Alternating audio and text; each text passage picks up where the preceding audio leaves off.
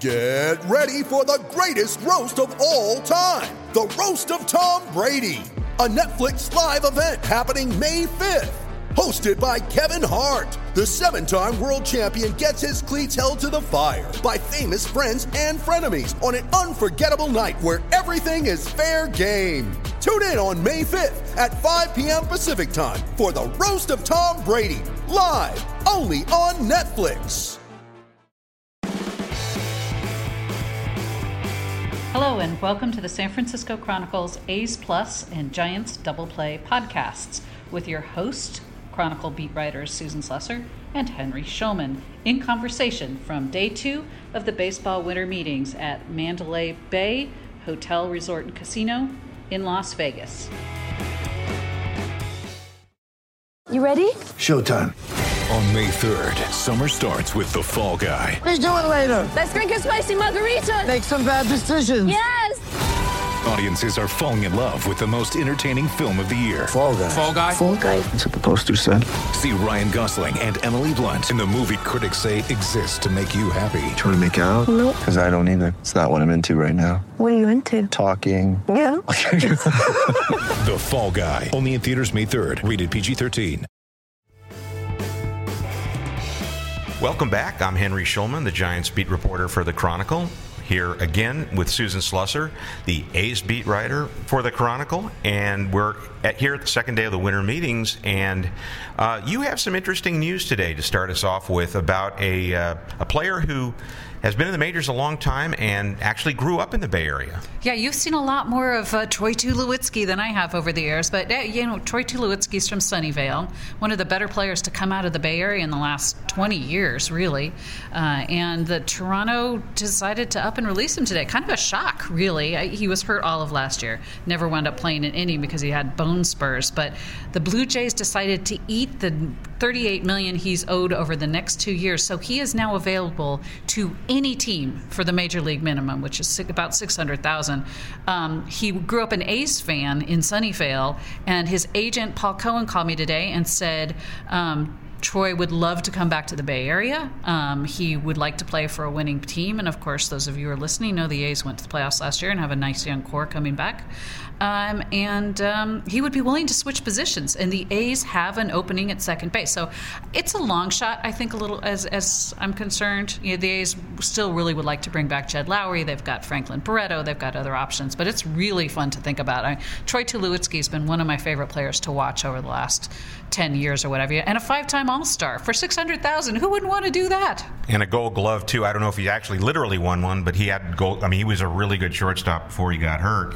Uh, you and I had a funny conversation today on. Uh, texting about what really constitutes a winner in the Bay Area.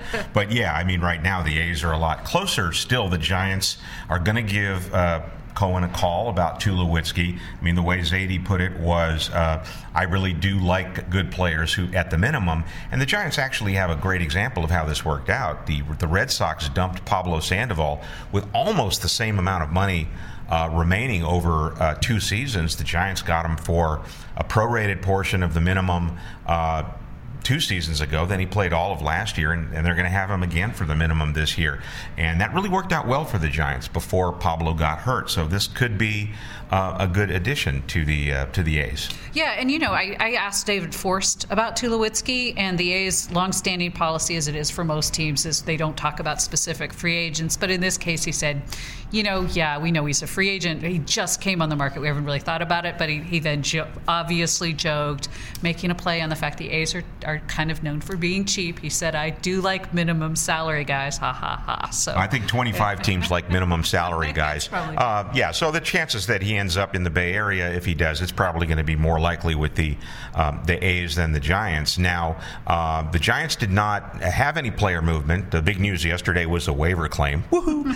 uh, but the A's actually did sign a player today, and may have filled a need, may not have filled a May need. have, may have. The A's um, signed Chris Herrmann, uh, the catcher, to a one million dollar year for uh, one million dollar deal for one year, and um, I'm not convinced he's a primary catcher. In fact, I talked to a couple scouts around who said who all said yes, he's a backup. He's a career 205 hitter. Uh, the nice thing is he's a left-handed hitter. So if the A's can't find another uh, catcher, which I, they are still looking as, as they, they they even said. They do have an, a good tandem with Phegley and Herrmann as a right left to me, the more interesting thing is if they re sign Jonathan Lucroy, which they are trying to do, they then have a left handed guy to pair with Lucroy, who's right handed. Last year, the whole year was essentially Lucroy and the right handed hitting Josh Phegley, which is not really a platoon. So I, I think they're still talking to Lucroy. They're probably a, maybe a, a million and a half, two million apart with him. One side comes down, the other side comes up a little bit. You know, we know how these things work. It's still pretty early in the process, as we talked about yesterday. Lucroy signed in March last year. And you and I talked about yesterday on the podcast how Nick Hundley, who's been the Giants' backup for a couple of years, uh, is also on the market. It may not be a fit for him to return to the Giants, but he's also maybe not a fit for the A's because he's right-handed, and they're, they're really looking for a left-hander. Now, on my end today with the Giants, we had no player movement, as I said, but we had a very interesting conversation with uh, Farhan Zaidi, the uh, the new president of baseball operations, and it shouldn't be a surprise, really, but the Giants are going to do what the A's and other teams, particularly small market teams, have done, but also that the Dodgers did last year.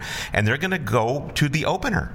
Uh, they're going to have relief pitching uh, come in to start the game and then maybe bring in some starters. Uh, they may even have starters work in tandem one guy three innings or four innings, uh, another guy comes in, does another three to four innings um, because of the personnel the Giants have. The Giants do not have an experienced rotation. Now, they are looking for starters here. They hope to add a couple of starters, major league starters, or maybe one major league starter and a double A kid who maybe could impact the team down the road. Uh, but you know, there, there's no guarantee that, that Dereck Rodriguez and Andrew Suarez, who were in the rotation uh, most of last year, are going to be in the rotation to start the year. They might be in the minors to limit their innings.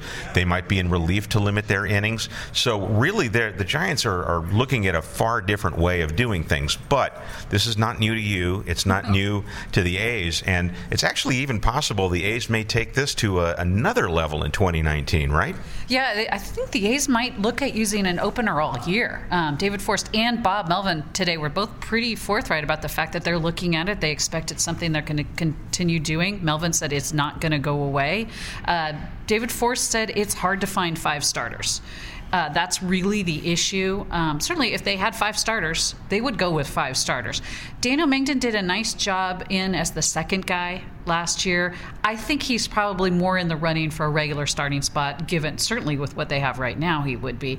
So they are actually looking for guys who might be more that that second guy in, sort of a swingman, what we used to call a swingman, a guy who could start and relieve and give you some length in the bullpen if you needed an emergency guy or somebody got hurt in the first inning. Um, they've talked to um, Blaine Hardy, with the left-hander from the Tigers. It sounds like um, that is a possibility via trade. So they are also they're not just looking at starters. They are looking at these swingman kind of guys. Blaine Hardy made 13 starts out of his 30 appearances last year with the Tigers. So he's that, and the A's have had interested in him, in him before. So um, that could be an, an interesting way to go with someone like that the A's are not currently call, calling on a lot of the guys I think people expected them to be looking at the, the mid range starters, the Gio Gonzalez type, Derek Holland, um, Lance Lynn, guys like that. You would think they would at least make calls on. The A's haven't been calling on. So I, have talked to a couple executives who say they think the A's are going to kind of wait in the weeds, maybe bottom feed a little bit.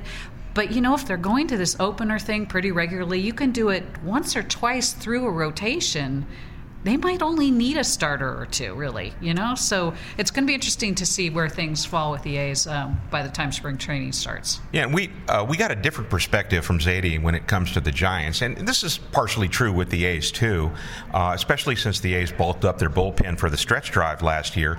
The Giants' strength right now is their bullpen. That's where they have depth right now.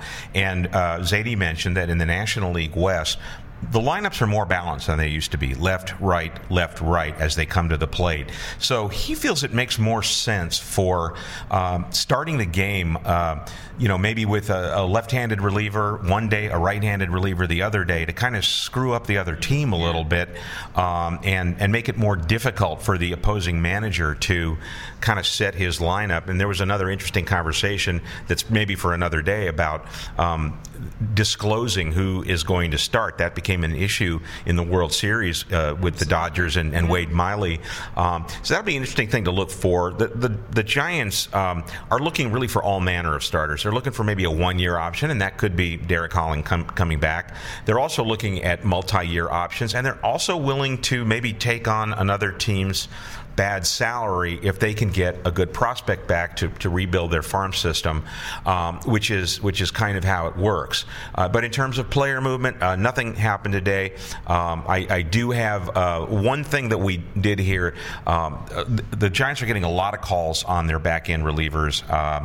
Particularly uh, closer Will Smith, Sam Dyson, um, guys like that, uh, because they're cheap and uh, they're a good alternative, a cheap alternative to um, to guys who, uh, you know, like a, a Kimbrel or an Ottavino that, that's going to take a lot of money.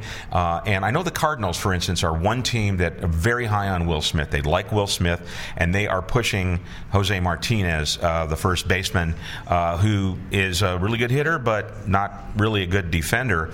Um, interesting thing came out, and I want to ask you about this for the A's perspective. The Giants have always been a pitching and defense team, pitching and defense, pitching and defense. Zaidi said, you know, the way their lineup is set up uh, with the offense that they have, they may have to rethink that. And if they can get you know, a double plus bat, a guy who could really make an impact in the lineup, but he's maybe a little clanky at, with the glove. They may have to consider that. And I was wondering what the A's philosophy on that has been through the years. Uh, the A's, you know, they're the Moneyball team, so they're always looking for whatever the thing is that everybody else isn't buying. They're trying to live on those margins. So some years they value defense. Some years they do not. They are um, finally actually at a nice little stretch the last, really starting last year, where the defense has matched up a lot better with the offense. Obviously, their, their issue last year was all the starting pitching injuries, but you know they had four finalists for the Gold Glove in their infield, um, and a, and a couple very very strong um, outfielders, especially once Laureano took over. So right now their their defense is about as, as good as it's been really maybe since some of those good teams in the early 2000s. So uh, yeah it, but it's unusual. They go back and forth. They, they, you know, if they can buy a lot of offense and they can't buy defense, that's the way they'll go a lot of years. So it just depends. Okay, and just to recap, uh, both of us can do this. I'll start with you um, as we close here. What do you look? What are the A's still looking for? I know you've talked about it in print. We talked about it yesterday, but as we go into the last full day of the winter meetings tomorrow uh, or on uh, Wednesday, uh, what is it you think that, that they're going to be focus, focusing on most? Still the rotation? Uh, the rotation, you know, certainly uh, they could use two or three starters still. Um, second base, Lowrie probably the priority, but you know, a couple other options. Uh, they're starting to make noises about Barreto maybe even being an outfielder now if they if they were to sign Lowrie or another second baseman, uh, and catcher. And I still think I still think it's going to be Jonathan Lucroy. I can't guarantee it. I can't even put odds on it, but I, I think that that's the way they'd like to go. Certainly, if they can make it work. Well, we have it on tape, so yes. you're on the record. Uh, the Giants, nothing's changed with them. Uh, like we talked about in the first podcast, uh, they're looking for a couple of outfielders. They're looking for starting pitchers. Uh, they're looking for a backup catcher. And Zaidi did say that he's a little more confident about finding outfielders. The market is a little more more of a buyer's market for that. They may not do anything here at the winter meetings. Uh, a lot of conversations happen at the winter meetings. Then a lot of deals are consummated right after the winter meetings uh, and the week after. And we will certainly talk about that in the next joint edition of our Giants Double Play and A's Plus podcast, or A's Plus and Giants Double Play podcast. I think it's alphabetical, so it's got to be A's Plus, right? Okay, we'll go alphabetical. Thank you. So long.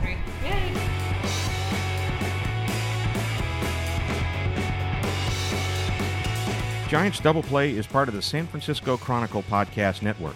Audrey Cooper is the editor in chief. If you like this show, we'd love it if you'd subscribe to it wherever you get your podcasts. And if you have a minute to give us a quick review, that helps us build our audience so we can keep growing. Follow me on Twitter at Hank Schulman. You can support Giants Double Play and a lot of great journalism with a subscription to the San Francisco Chronicle.